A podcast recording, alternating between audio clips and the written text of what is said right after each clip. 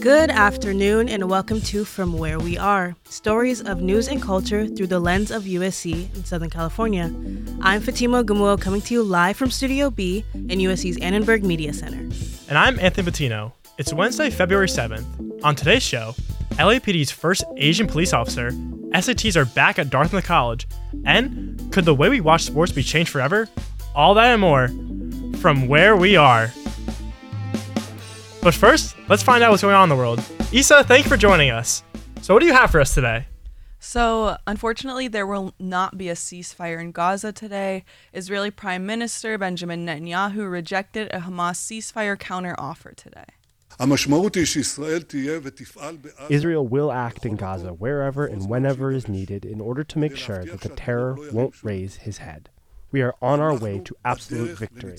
The victory is in our reach. It's not a matter of years or tens of years, it's a matter of months.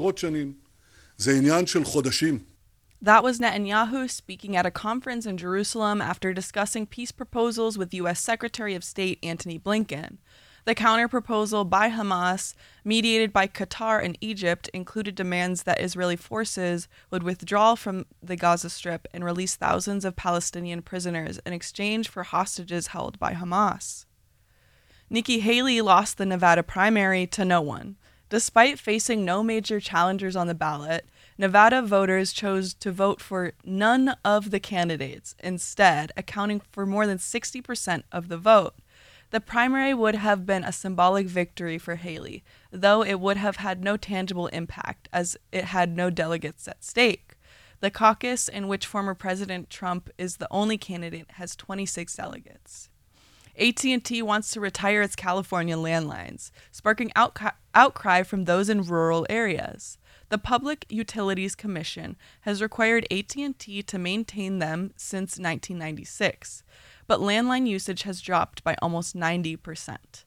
But rural Californians argue that having a landline is ha- having a landline available is a critical lifeline given their spotty cell service, especially in power outages. The PUC will host public forums in March for AT&T customers to make their case to keep the landlines before they make their final decision. Unless you coordinate with uh, Fire 4 once they get them up in the conference. Earlier this week, firefighters rescued a man from the LA River after he jumped in to save his dog. The rescue required a helicopter, which took him to a nearby hospital, and the dog escaped with only minor injuries. The river was swollen from the his- from the historic storm that brought down 6 to 12 inches of rain and caused nearly 400 mudslides. Three days ago, Governor Newsom declared a state of emergency in eight countries in eight counties. But luckily for Angelenos, the forecast is mid to high 60s and sunny for the rest of the week. On to USC. USC is preparing to celebrate the Lunar New Year at the Health Science campus on Saturday from 8 to 11 p.m. Band Corey, a K pop busking band, will ring in the year of the dragon with a live performance. Snacks and refreshments will be available. More information is available on the USC event calendar. That was all for today's headlines. Now back to you guys on LAPD's new interim police chief.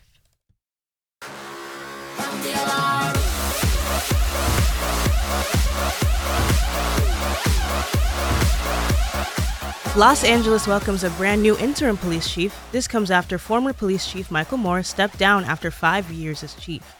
And now, for the first time ever, the chief of police is Asian American. Mayor Bass introduced Chief Dominic Choi at the press conference today at City Hall. He will make history not only as the 58th chief of the LAPD, but also the first Asian American to hold this title. Choi is Korean is a Korean American Angeleno and is even a fellow Trojan. He graduated from USC in the early 90s. Chief Choi has 28 years with the LAPD and for the past 3 years has served as the assistant chief.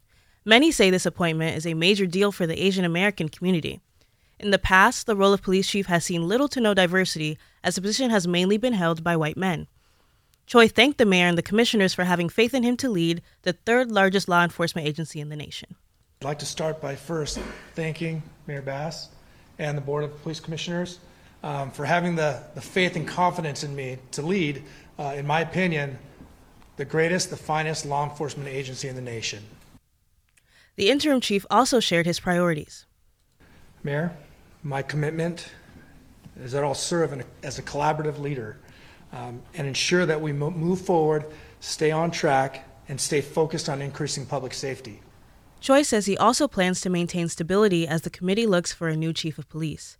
March 1st will mark Chief Choi's first day on the job.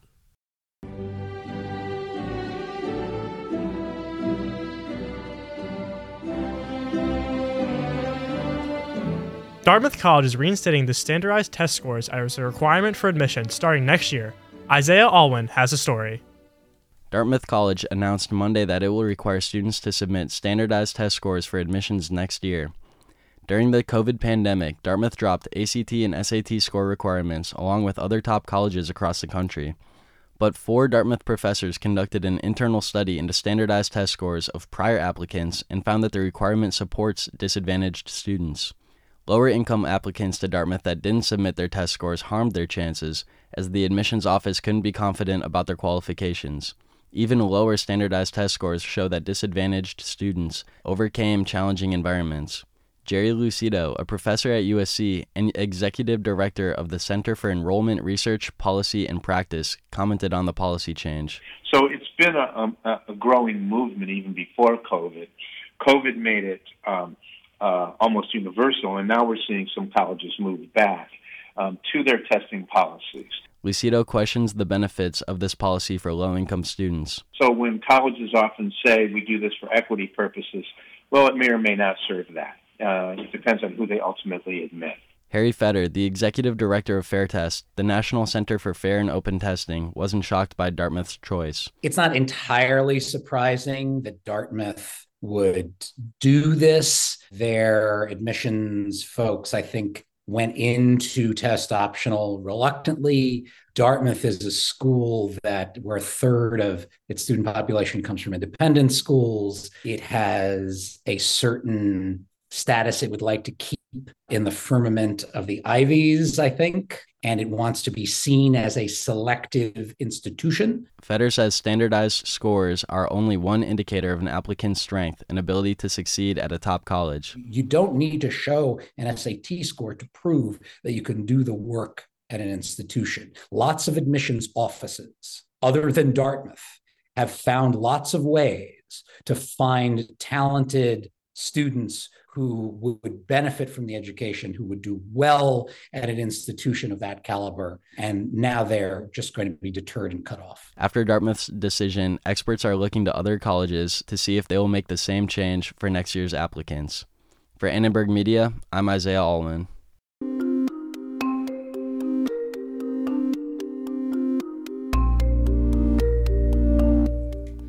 It's an eye-popping number, 2 billion. That's what California is shelling out to settle a lawsuit that claims it failed to provide equal education to low-income Black and Latina students during the pandemic. Here's Tomoki Chien with the details. During the pandemic, roughly one in five California students didn't have sufficient access to their online classes. That's according to a class action lawsuit filed by several families in Los Angeles and Oakland school districts. They also say that the lack of access disproportionately affected low income Black and Latina students. The suit described low income students with poor internet access struggling to log onto their classes, and some siblings even sharing a laptop and having to alternate their classes. Now, the state will settle the suit by agreeing to spend $2 billion to remedy pandemic related learning loss. That money will go toward programs like small group tutoring and extra classes over school breaks for students who have fallen behind. For Annenberg Media, I'm Tomoki Chien.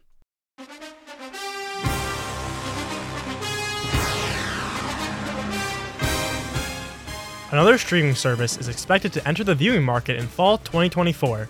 On Tuesday, Disney, Fox, and Warner Bros. Discovery announced a joint venture to launch a brand new sports streaming service that has the potential to replace sports cable altogether. Veronica Towers has a story. In a press release, the Walt Disney Company CEO, Bob Iger, said the launch of this new streaming sports service is a significant moment for Disney and ESPN, a major win for sports fans, and an important step forward for the media business. While streaming and bundle lovers may revel in this news, some, like sociology major Jordan Patton, disagree. I do think that it is in a form of a monopoly that Disney is kind of taking over a lot of big streaming services and a lot of big companies. And I think it's really important for independent companies to shine, especially because there needs to be a more independent and a diversity of opinions rather than being controlled by one conglomerate in a sense. Over the years, streaming has become one of cable television's greatest competitors, as cable and broadcast viewership now makes up less than 50% of TV watching. But are they really all that different? Theater major Ryan Jacobson points out the similarities between the two. It seems to me almost like cable is coming back. It's like being invented in a new way because everything's being bundled together. And then having ads again like on the services it's just like commercials so it kind of seems like it's an eternal loop. I do like streaming services because it's easy to watch at home if they pay the people correctly and are giving them the correct royalties and things like that. Similar to cable, streaming services charge monthly fees, and while the price point for the new service has not been announced, industry experts expect the cost to be around 40 to $50 a month. Health and Human Sciences freshman Dream Spivey believes this price is too high. I mean, that's a lot for sports. I mean, it, if it has like all the sports, uh, you'd have to be kind of like a fanatic because like if you only like one particular sport, you might not want to pay fifty to sixty dollars for one streaming service that only has sports. So I don't know. Each of the companies involved will own one third of this venture. As of now, the service does not have a name. For Annenberg Media, I am Veronica Towers. Peace up, A Town down. Yeah, yeah. Okay, okay. So, Anthony, this Sunday is not any ordinary Sunday. It just so happens to be the day of the 58th Super Bowl. Are you excited? Oh, you bet I'm excited. Nothing beats a Super Bowl. Great food, funny commercials, and of course, watching the two best teams in football go at it. Someone else who's excited for the Super Bowl is Annenberg Media sports editor Thomas Johnson, who's here with us in the studio now. So, how are you doing today, Thomas? I'm doing pretty well. You know, a little bit tired, but I'm excited for the Super Bowl on Sunday. Nice. So are we, but let's start with the important questions. Uh, 1.5 billion wings are eaten during the Super Bowl. Um, I know I will be contributing to that number this Sunday. I'm wondering if you will. And if not, do you have any other favorite game foods? Well, I really like to focus on the game. I'm one of those guys who has to sit down, but when I do enjoy food, I'm more of a candy snacking guy. It goes all the way back to when the Seahawks played in the Super Bowl. Richard Sherman would always eat, eat Gushers. Marshawn Lynch would always eat Skittles. And so that's kind of become a tradition in my family. Wow, it was a wild card. Didn't expect that one. You're a Seahawks fan? I am, unfortunately, a Seahawks fan, at least for the past couple years. It's not too bad of a life to be a Seahawks fan. So, the cost for an ad, for a 30 second Super Bowl ad, is about $7 million. And we're looking forward to see those commercials. But what company do you think delivers the best Super Bowl commercial? For some reason, Pepsi comes to mind for me. Like, not even a particular Pepsi commercial comes to mind, just the company Pepsi. I think they always put out a good, funny one at least once every couple years. All right. The really hard hitting question If the Chiefs win, is Travis Kelce going to propose to Taylor Swift? I mean, I hate giving relationship advice, but my my man Travis and Taylor, they haven't been dating for very long. I think it would not be smart for Travis to propose on national television after like what, maybe 6 months of dating. I don't I don't think it's going to happen, but I wouldn't be necessarily shocked, I guess I'd say. A hot take. So, last year people seemed to love Brock Purdy, but now it really feels like people are turning on him. Why do you think that is? Last year, he kind of had the underdog story. You know, he was Mr. Irre- Irrelevant, came to be a starter in the NFL. And this year, kind of that effect has worn off. And so he's still a great quarterback, but mostly people are saying that it's because of his weapons, not because of the skill he has at the quarterback position. Mm-hmm. Patrick Mahomes is going into his fourth Super Bowl and possibly his third win. If he leads the Chiefs to victory, is he considered in the GOAT conversation? I think he's definitely considered, but far and away it's still Tom Brady until Patrick Mahomes surpasses the number of Super Bowl wins Tom Brady has, which he certainly has enough time to do so. But until he actually eclipses that, I don't think there's any discussion as to who the GOAT of football is. It is still and will remain for at least a couple years Tom Brady. make a very good point. Definitely still has a few years to really cement himself in that conversation. But what do you think is the biggest storyline going into this weekend? I think it is the quarterback play. You know, we're talking about Patrick Mahomes, a first round draft pick, has won two Super Bowls already. And then you have Brock Purdy, literally Mr. Irrelevant, the last overall pick in the 2022 NFL draft. And just a very different type of quarterback play. Patrick Mahomes kind of plays hero ball. Brock Purdy is a little bit more of a game manager. I don't want to call him a game manager. He's an NFL quarterback for a reason.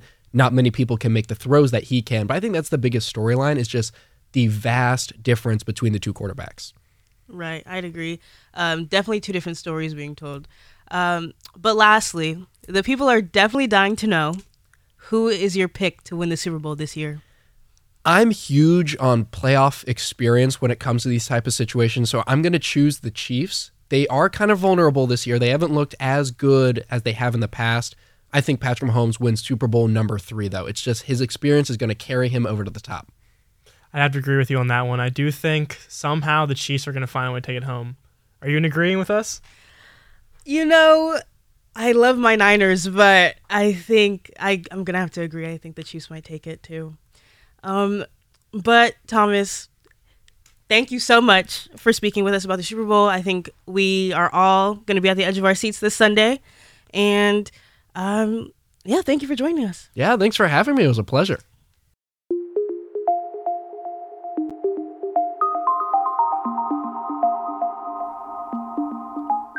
The university partnered up with LifeStream Blood Bank once again to conduct their monthly blood drive in the village. Arian Collantes has the story. In less than an hour, students and staff had the opportunity to save a life. LifeStream's mobile blood bank made its monthly appearance in the USC Village today.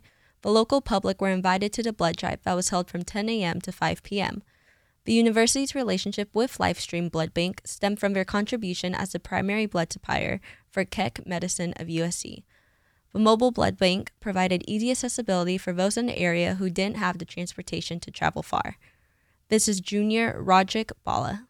I think transportation is always a big issue, so bringing it to the students helps encourage them to actually do it rather than um, going off campus and they might not have cars and things like that. Junior Christina Vo had more to comment on students' accessibility to the donation site because I think a lot of students would want to donate, but because of transportation problems and all of that, so I think having it on site gives students more opportunity. Those around were able to scan the QR code to check in and go through a quick blood donation process. In less than an hour, those who donated were able to contribute to a great cause. Nicole Passini, staff member of the Department of Contracts and Grants, felt the mobile's location brought more awareness to the local. You know, there's always, after um, major medical events, there's always a, a, need for more blood. So, doing these kinds of drives in places where there are a lot of people, you know, gives just more visibility to the need to give blood, which you can forget about easily, I think, when things aren't bad. The bus's presence gave a public notice, especially to students walking by. Those unaware of the event took time to stop and see. Senior Lily Guilfoyle spoke on the importance of contributions by students. It's really important for people our age because we're healthy and we're young, and so we're able to donate blood consistently, assuming there's no pre existing conditions. Um, and it's giving back to the community. There's always blood shortages, so it's very important. LifeStream's mobile blood bank can be found at the USC Village for both appointments and walk ins. They will typically be available on the first Wednesday of every month. For Annenberg Media, I'm Arian Collantes.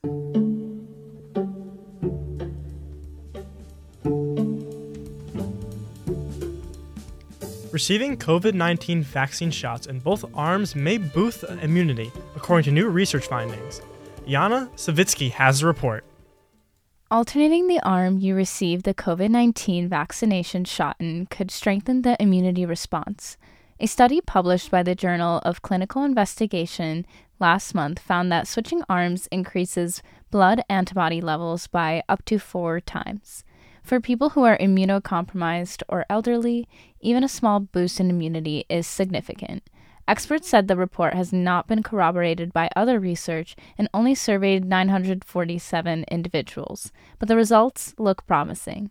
Further study will determine the validity of the findings, which may alter all multi-dose vaccinations, including childhood immunizations against COVID. For Annenberg Media, I'm Jana Savitsky.